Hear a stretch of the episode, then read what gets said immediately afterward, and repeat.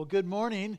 It's uh, good to be with you. Uh, John and Kim are actually at an extended family function today, so we get to I get to open the Word with you uh, together this morning. And I want to start off this morning by asking you a question: How many of you have um, had some idea of what your life was going to be like, and somewhere down the road you look back and you said, "What happened? This is not the life that I envisioned for myself." Right? That's every one of us, right? Uh, for me, I, uh, I, I kind of, well, I was saved as a young child. I went to camp as a teenager, and I felt God call me into ministry.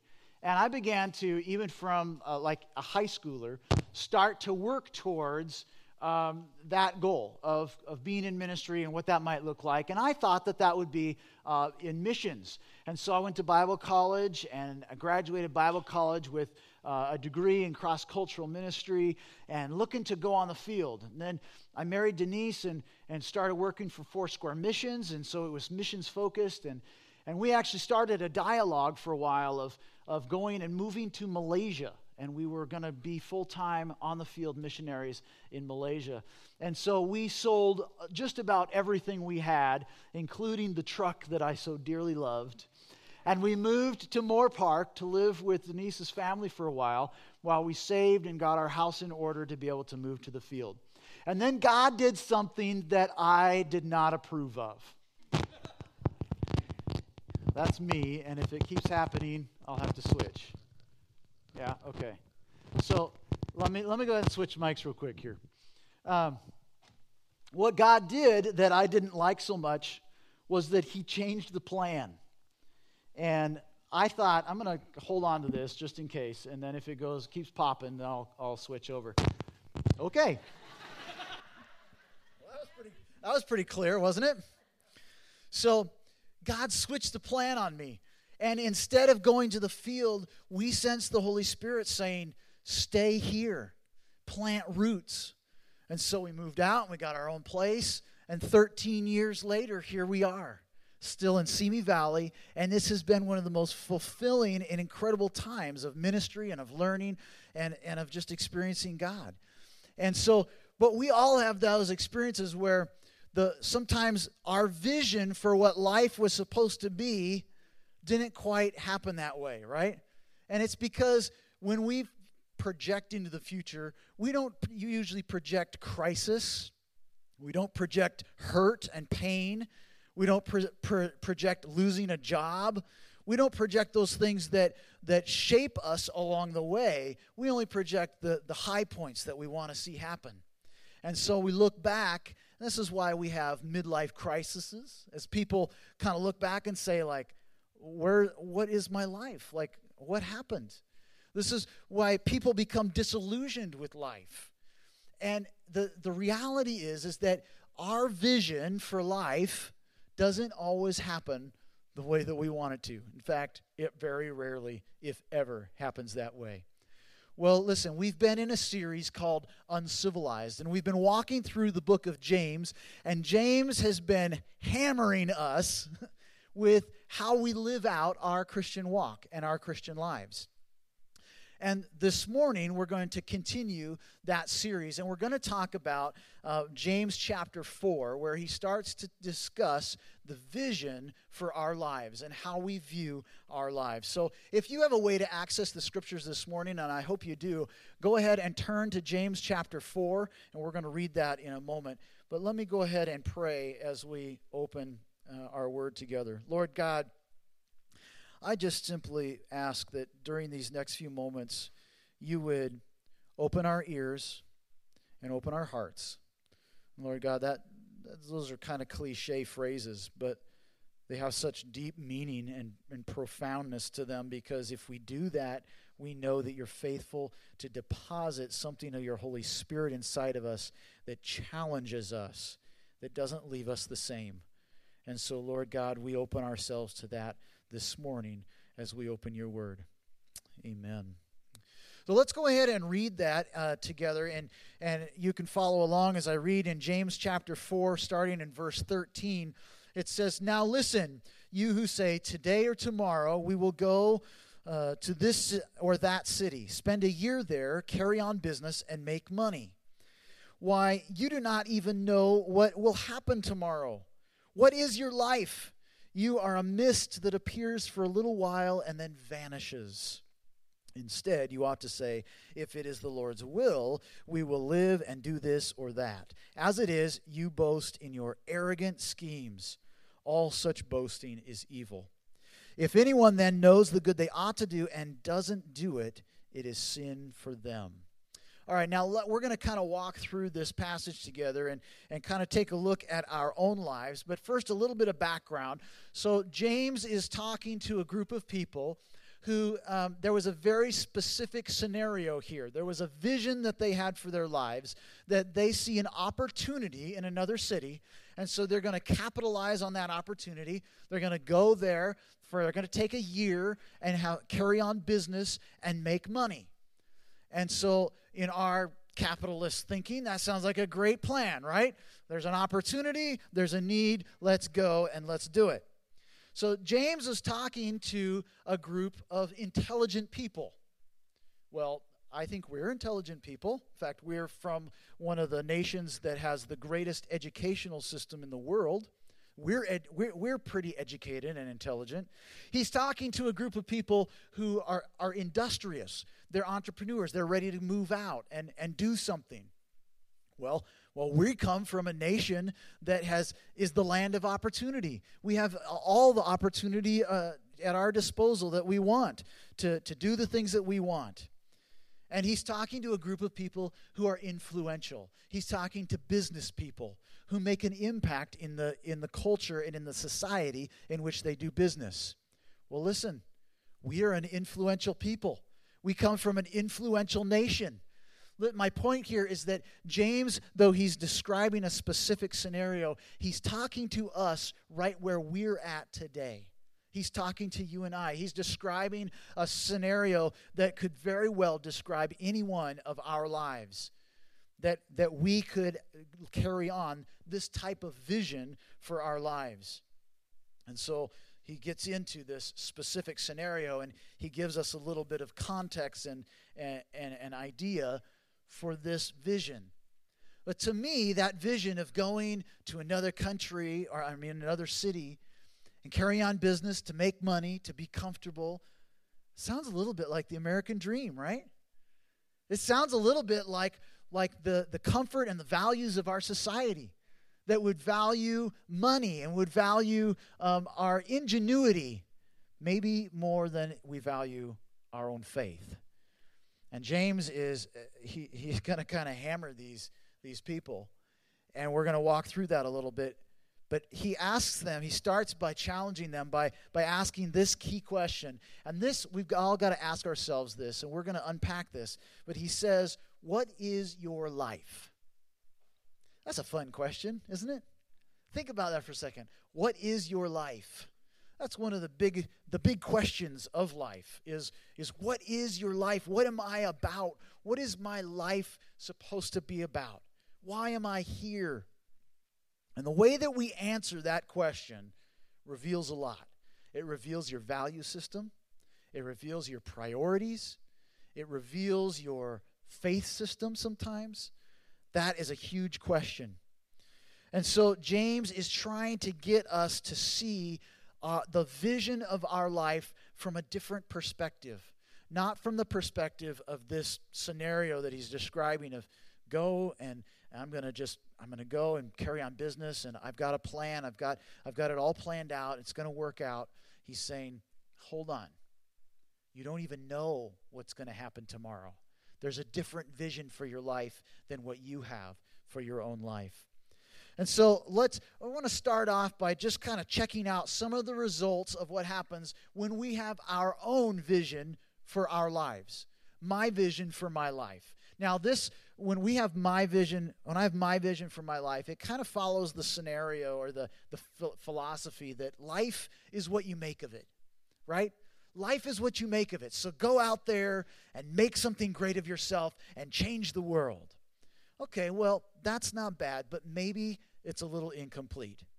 In fact, the first point here, it will show how incomplete that can be. See, my vision for my life leads to the illusion that, my, that the life I create really matters.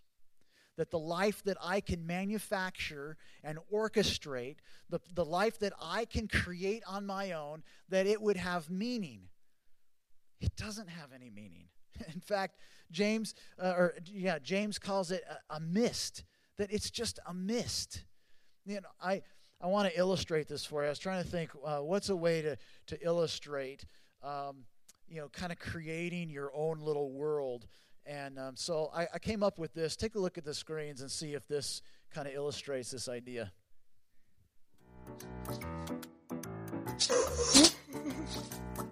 Audio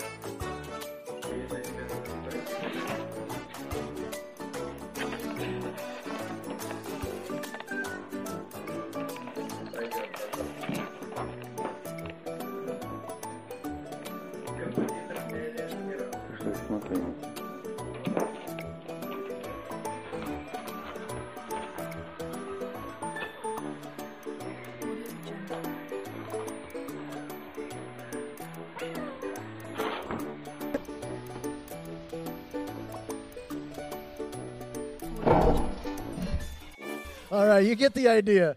And who doesn't love a good cat video, right? You get the idea that that could go on for a long time, just living in their own little world. Now, I love cat videos because cats are so stupid. And I can say that because I'm a cat owner.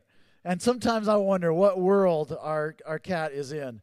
But, you know, we, we do the same thing. We go round and round. We create this, this false world, this false identity, and then we just live there. We just interact with that, and we find our meaning there. And James is saying, look, that world that you create, it's false. It doesn't matter. There's a greater reality to life than what we can manufacture and what we can create. And so in verse 14, James says, You are a mist that appears for a little while and then it vanishes. Isn't that a lovely thought that your life is just a mist? Congratulations, you're a mist. Well, the idea there is that the morning mist, you know, it, it, comes, you wake up in the morning and it's all misty, and as soon as the, the sun breaks free from the clouds, boom, it's gone. It dries up. The mist is gone.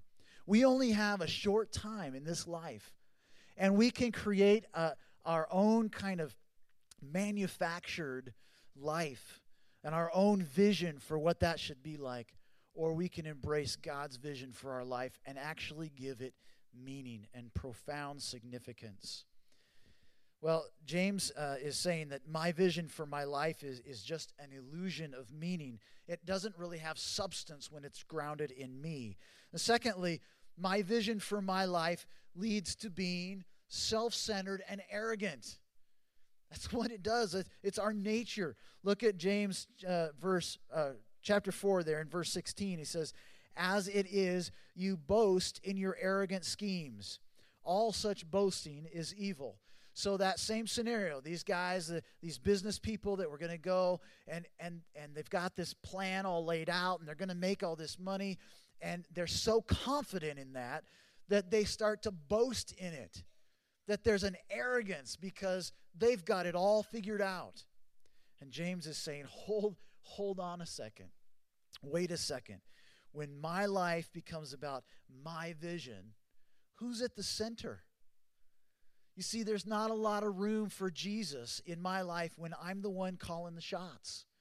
When I'm the one that's unfolding the vision of my life, it really crowds Jesus out.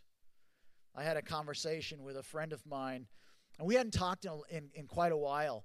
And he called me uh, on the phone the other day, and, and we talked for probably five minutes. And I was astounded how, in the course of that short conversation of five minutes, how he very blatantly worked into the conversation how much money he was now making, how he was spending that money, and how proud of it that he was that he was that he had that money. And I just hung up and I was just kind of grieved. I was like, man, what's happened? He's gone off the tracks. He's so I couldn't believe the the arrogance that that was like the point of the conversation. Like that was why he called was to kind of like display that and, and boast in that. And I thought, man, he's missing it. And, and, uh, and we do that in different ways. When we become the center, we do it with almost without even knowing. He had no idea. It was like, like he, like it just came out of him. And, and we do that when, when we're at the center, we are what everybody sees whether we try to hide it or not, whether we try to mask it in, in spirituality or not, the, the, the, the world in us comes out when we're at the center and Jesus isn't. And I was I was grieved by that, but it happens and I have to I have to ask myself is is that how does that happen in my life? Where has that happened in my life? That that my vision for my life has led to a, a self-centeredness and an arrogance. And James actually uh, he describes this as actually e- being evil. He calls it evil. That's pretty strong word that he would correct them. Uh, that it's not just pointless, it's evil. Thirdly, my vision for my life leads to anxiety. It leads to anxiety. When I'm the center of my life and I'm uh, unfolding my plan for my life, then I have to ensure that that's going to take place correctly. I have to guard against the anything that could come from the outside and, and take me off the rails of my plan for my life. And so eh, there's a lot of anxiety in that. There's a lot of fear that comes in that, the, of living up to a certain standard, living up to my own standard, maybe.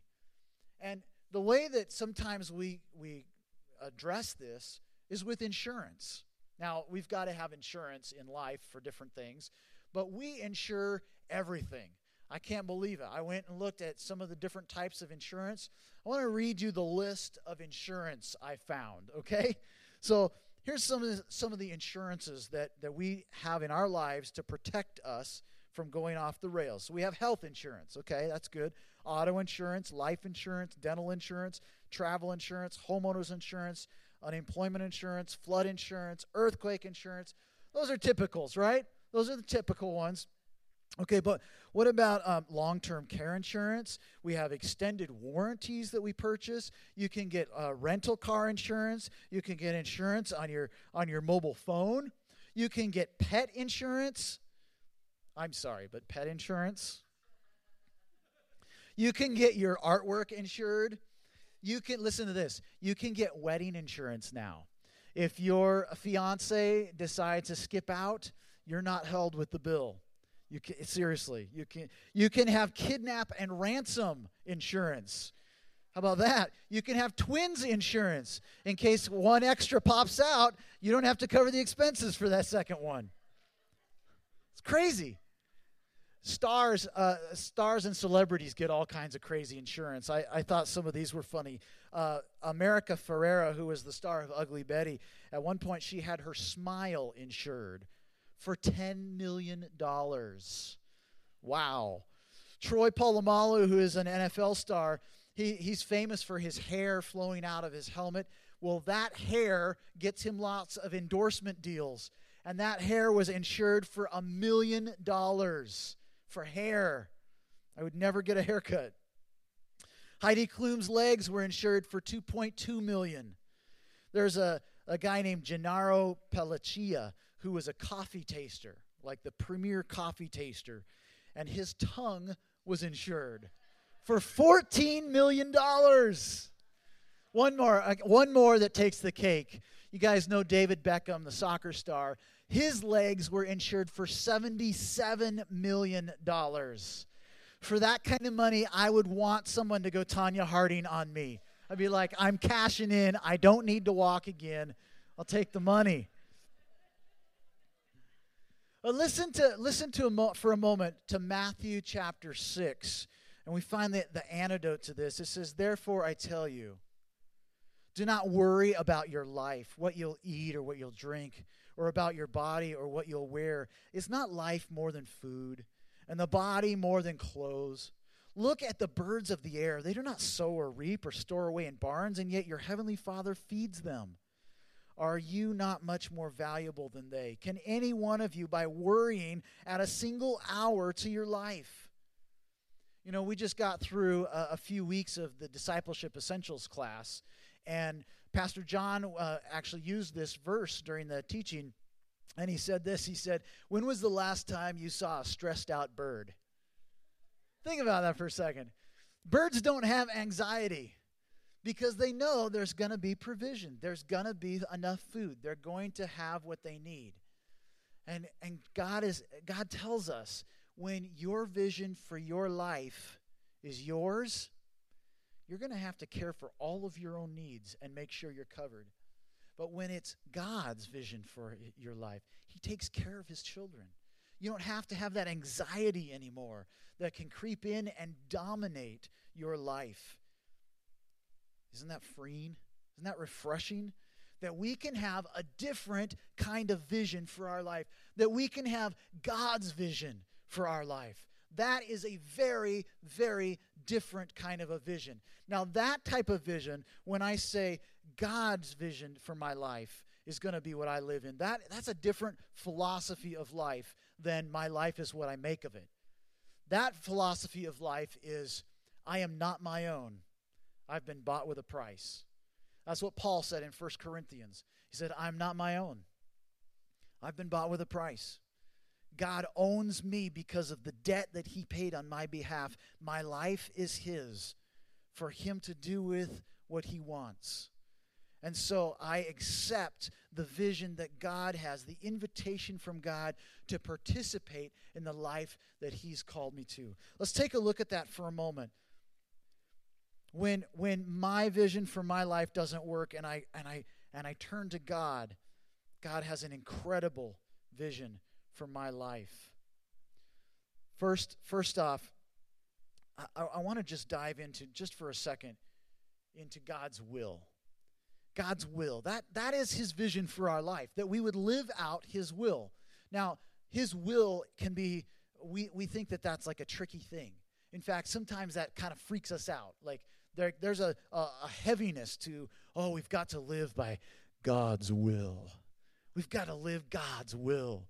But uh, to, just for a moment, I want to kind of barrage you, if I can, with a few scriptures that describe for you God's will because it's very clear. Scripture unfolds God's will in a very clear way that doesn't have to be tricky to us. So listen to this. In Matthew 22, Jesus replied, Love the Lord your God with all your heart and with all your soul and with all your mind. This is the first and greatest commandment. And the second, like it, is love your neighbor as yourself. God's will for your life is that you love him. God's will for your life is that you love the people around you, the people that are the outcasts, even, the other who are not like you. In fact, that's the point of Luke chapter 10 when Jesus is describing the Good Samaritan. He says in chapter or in verse 36, "Which of these 3 do you think was a good neighbor to the man who fell into the hands of robbers?" The expert of the law replied, "The one who had mercy on him." And Jesus told the expert of the law, Go and do likewise. The will of our God is that we would go and do likewise, that we would show mercy to the outsiders, that we would be welcoming and hospitable to those who are not like us, who are not saved by God. Isaiah chapter 61 describes what Jesus came for and his mission and, and his will. It says, The Spirit of the sovereign Lord is on me because the Lord has anointed me to proclaim good news to the poor. He sent me to bind up the brokenhearted, to proclaim freedom of cap- for the captives, and to release from darkness the prisoners, to proclaim the year of the Lord's favor and the day of vengeance of our Lord, to comfort those who mourn, and to provide for those who grieve in Zion, to bestow on them a crown of beauty instead of ashes. What's God's will to us? God's will is that we are to proclaim good news not just recite scripture verses to people, but literally be the answer to people's lives, to be good news to them. Let me give you just a couple more.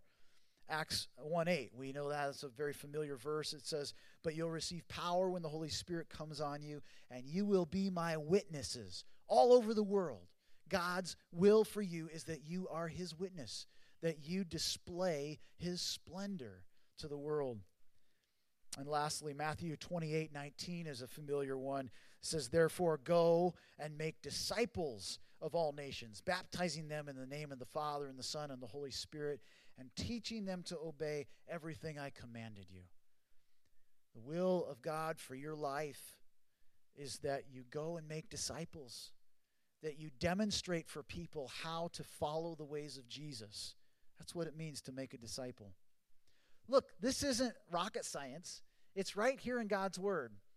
He says, if you want to live a different way, if you want to live for my vision for your life, here's what I envision your life being like.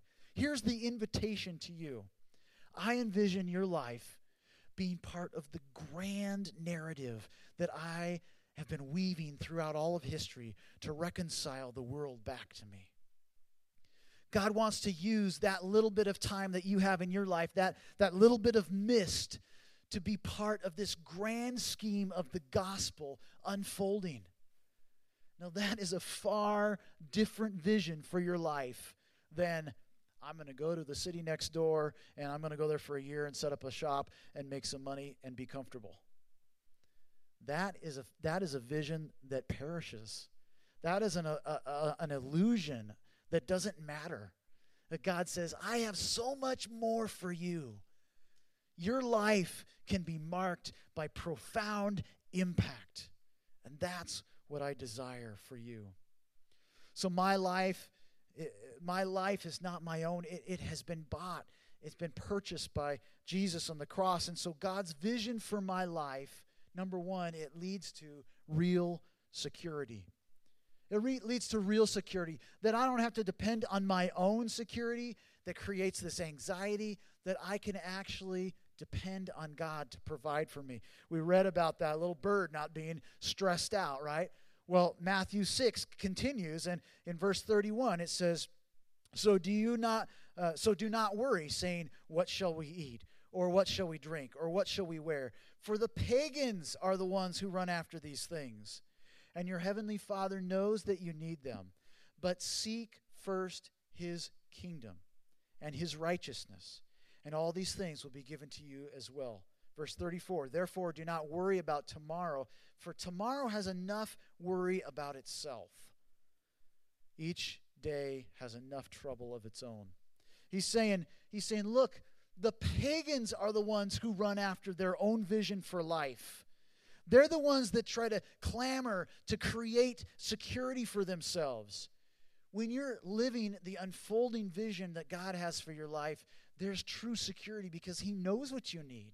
He provides for those things. And so that frees you to be able to focus on His kingdom and on His righteousness. Now, I've been trying to. I've been trying to live this out. And I've been really challenged with the concept of being present and just hearing from the Holy Spirit how to be present and, and where He's at work in my life. Rather than worrying about tomorrow, being present with how He's at work today in my in my situation now. Now that's hard for me because uh, I I have defaulted to kind of planning for the future. And I don't know if you're like me and you, you like to plan and have things planned out.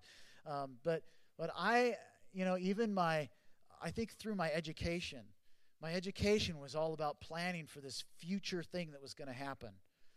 And, and, and everything that I've done was, was for the future that God was going to do.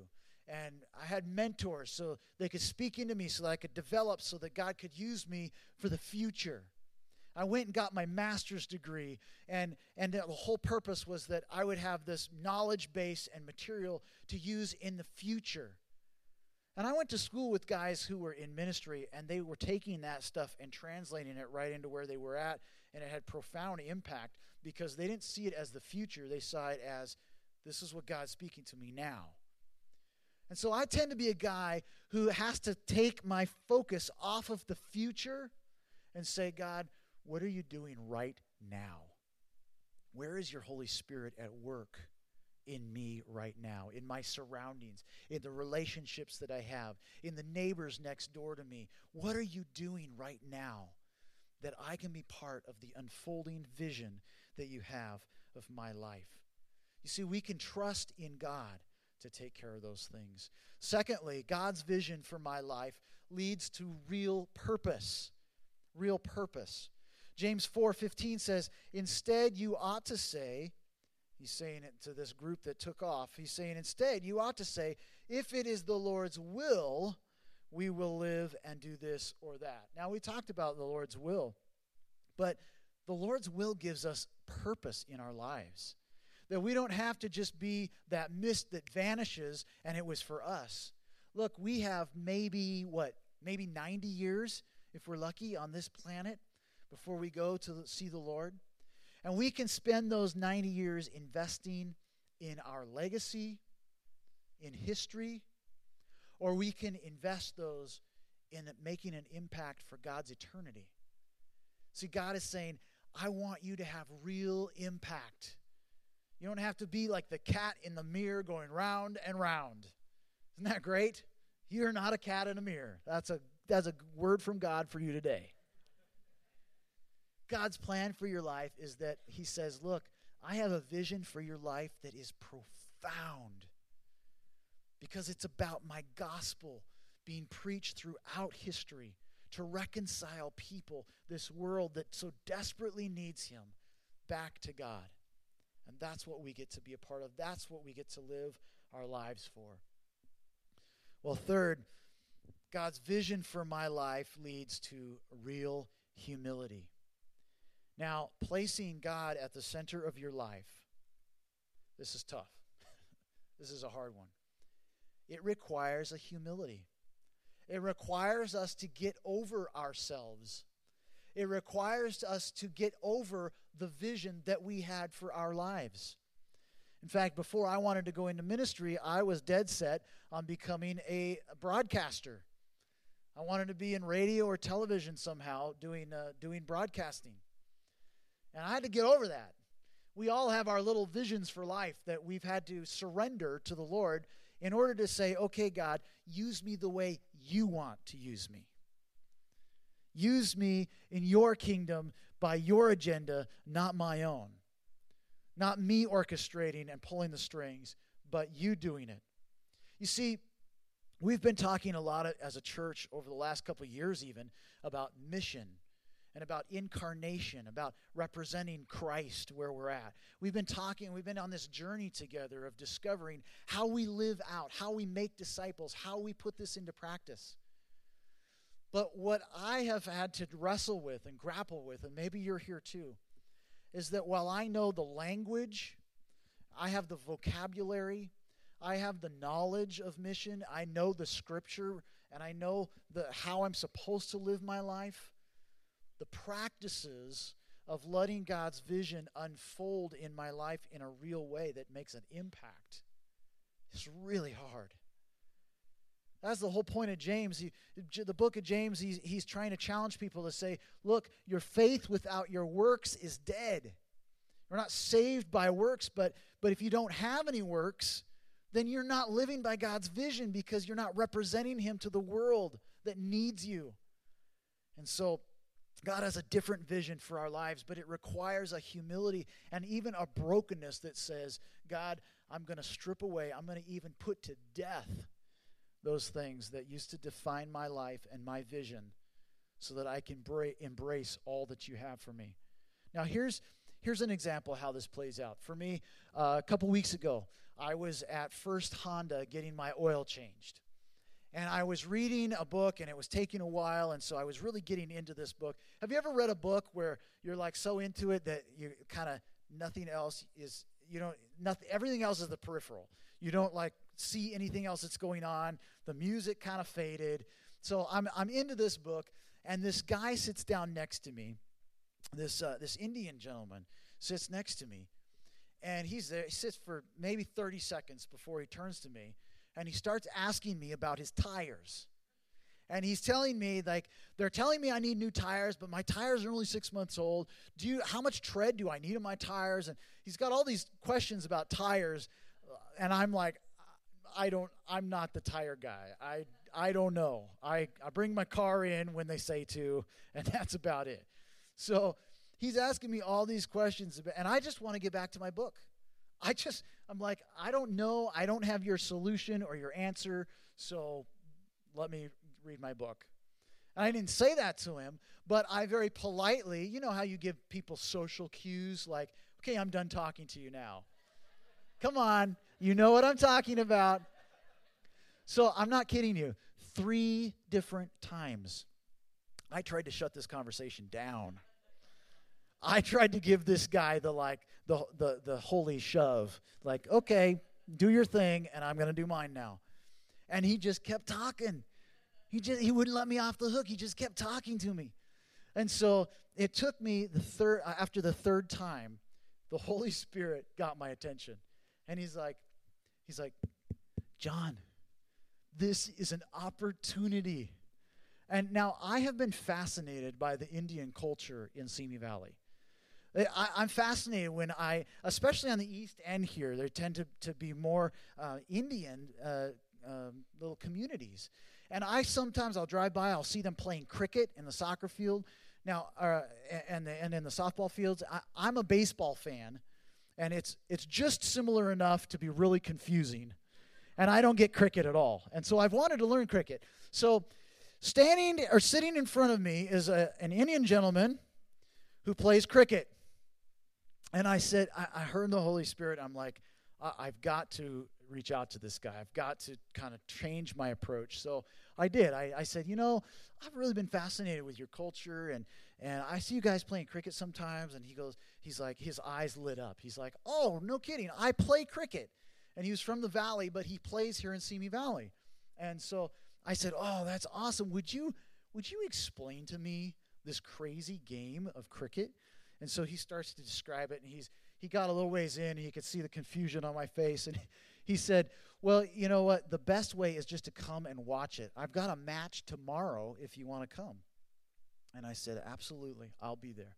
We exchanged cell phone numbers, and he gave me the info. And the next day, I went to um, uh, I went to the duck park and with Isaiah, and I watched uh, them play cricket. And he came and talked to me. He introduced me to his whole group of friends, and I uh, all these relationships that he has.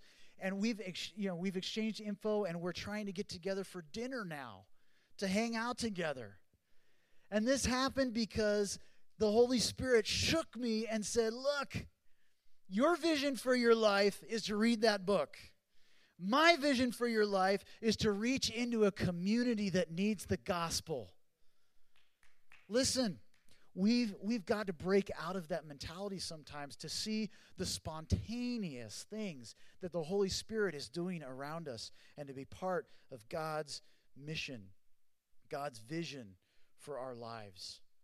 This is, this is fun stuff. It's an adventure with God. Matthew 16 says, Jesus said to his disciples, Whoever wants to be my disciple, here's what they got to do they must deny themselves and take up their cross and follow me. For whoever wants to save their life will lose it, but whoever loses their life for me will find it. We've got to be able to get over ourselves and put to death the vision that we had. And that's hard. That is really hard. But that's the place that God calls us to go to live out who He's called us to be. Now, I want to close by just asking you um, how you're going to respond to this. Because um, it's easy to respond and go and say, I know that that is what I want in my life. I know that that is what God has called me to. But the whole point of James is calling us to move to a point of action. That's the whole thing that James is doing here. He's saying you've got to picture your life differently, and now you've got to do something with that. And so I want to lovingly challenge you that it's not okay to not do anything with this. We have to take action. And in James 4:17, he ends this little passage by saying, "If anyone then knows the good they ought to do and doesn't do it, it is it's actually sin for them. He's not saying if anyone knows the good they ought to do and doesn't know it, he says, and doesn't do it. We can't just know it, we've got to do it and put this into practice. And so, how do we do that? How do we live differently? How do we embrace God's vision for our lives instead of our own? I think that has something to do with our value system. It has something to do with uh, uh, organizing our schedule and freeing up space. You know, the, uh, what we're doing with worship during these few weeks where we're stripping things down, it even has to do with that, of simplifying so that we can get out of the, the routines that we're in and can truly experience God in a powerful way, God's vision for your life. Maybe it includes a, a different way to view third space, that the interactions you have outside of church, you view that differently. Like that space in First Auto, getting your oil changed. That God can do something there. And we view that time differently. Maybe it's being part of a community group where you're challenged to take some of the first steps of mission, or being in an LTG where you get accountability for living this out. I don't know. All of us are probably at different places. Some people, maybe for the first time today, you've heard that God does have a different vision for your life and that He is inviting you into this narrative of history, that you have purpose. But I, my guess is that the vast majority of us already know that. And the challenge for us is to figure out how we're actually going to live that, what we're actually going to do with that. I'm going to close with one quick um, just story to encourage you um, uh, we've been wrestling uh, with this idea. Denise and I have been wrestling with okay, we want to live that spontaneity of encountering Jesus and living for Him. We also want that to be a planned rhythm of our lives. And so I ripped this idea off one of my mentors who he does a thing in Kansas City called cornbread suppers. Cornbread suppers. And uh, now, cornbread is not a thing out here. I know, like, who eats cornbread? I don't know. Cornbread's good when you have chili, I guess, but it's just not a thing. And so I was like, we got to do something different than cornbread. We're going to do guacamole. Now, that's a California. So Denise and I are doing guacamole nights. And so what I did is uh, I went on the Nextdoor app, which is a little community neighborhood app for people, your neighbors, to connect. I went on the Nextdoor app and I just posted simply, hey, would anybody be interested in this? Would, would anybody want to get together uh, over some guacamole and some chips and with no agenda? The only agenda is to laugh, to hang out, and get to know your neighbors. Uh, you can bring uh, you can bring a bottle, a dish, or nothing at all.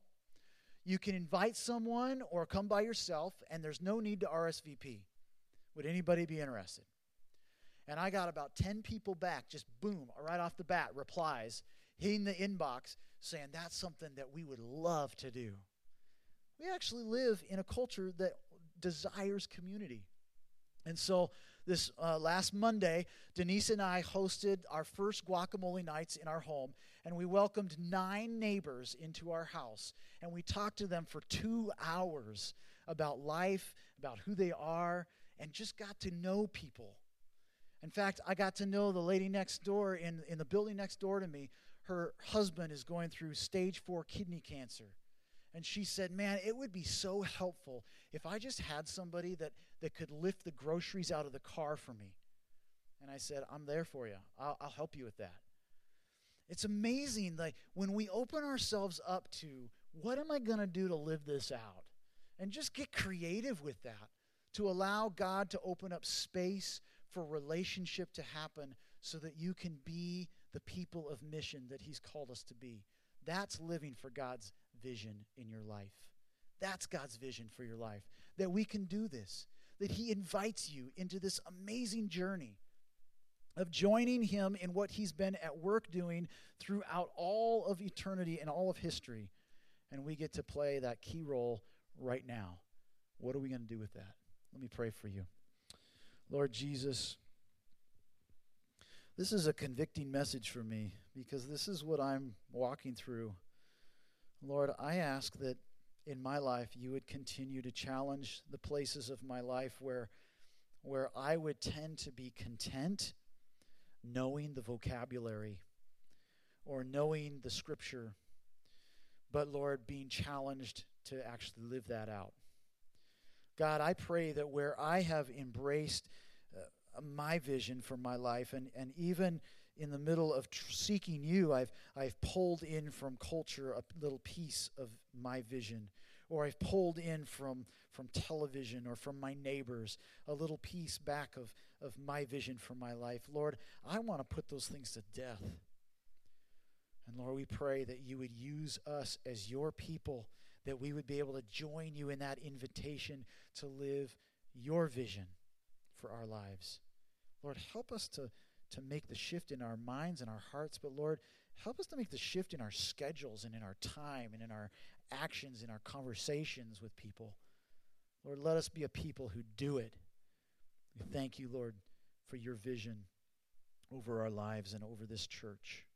In Jesus' name, amen.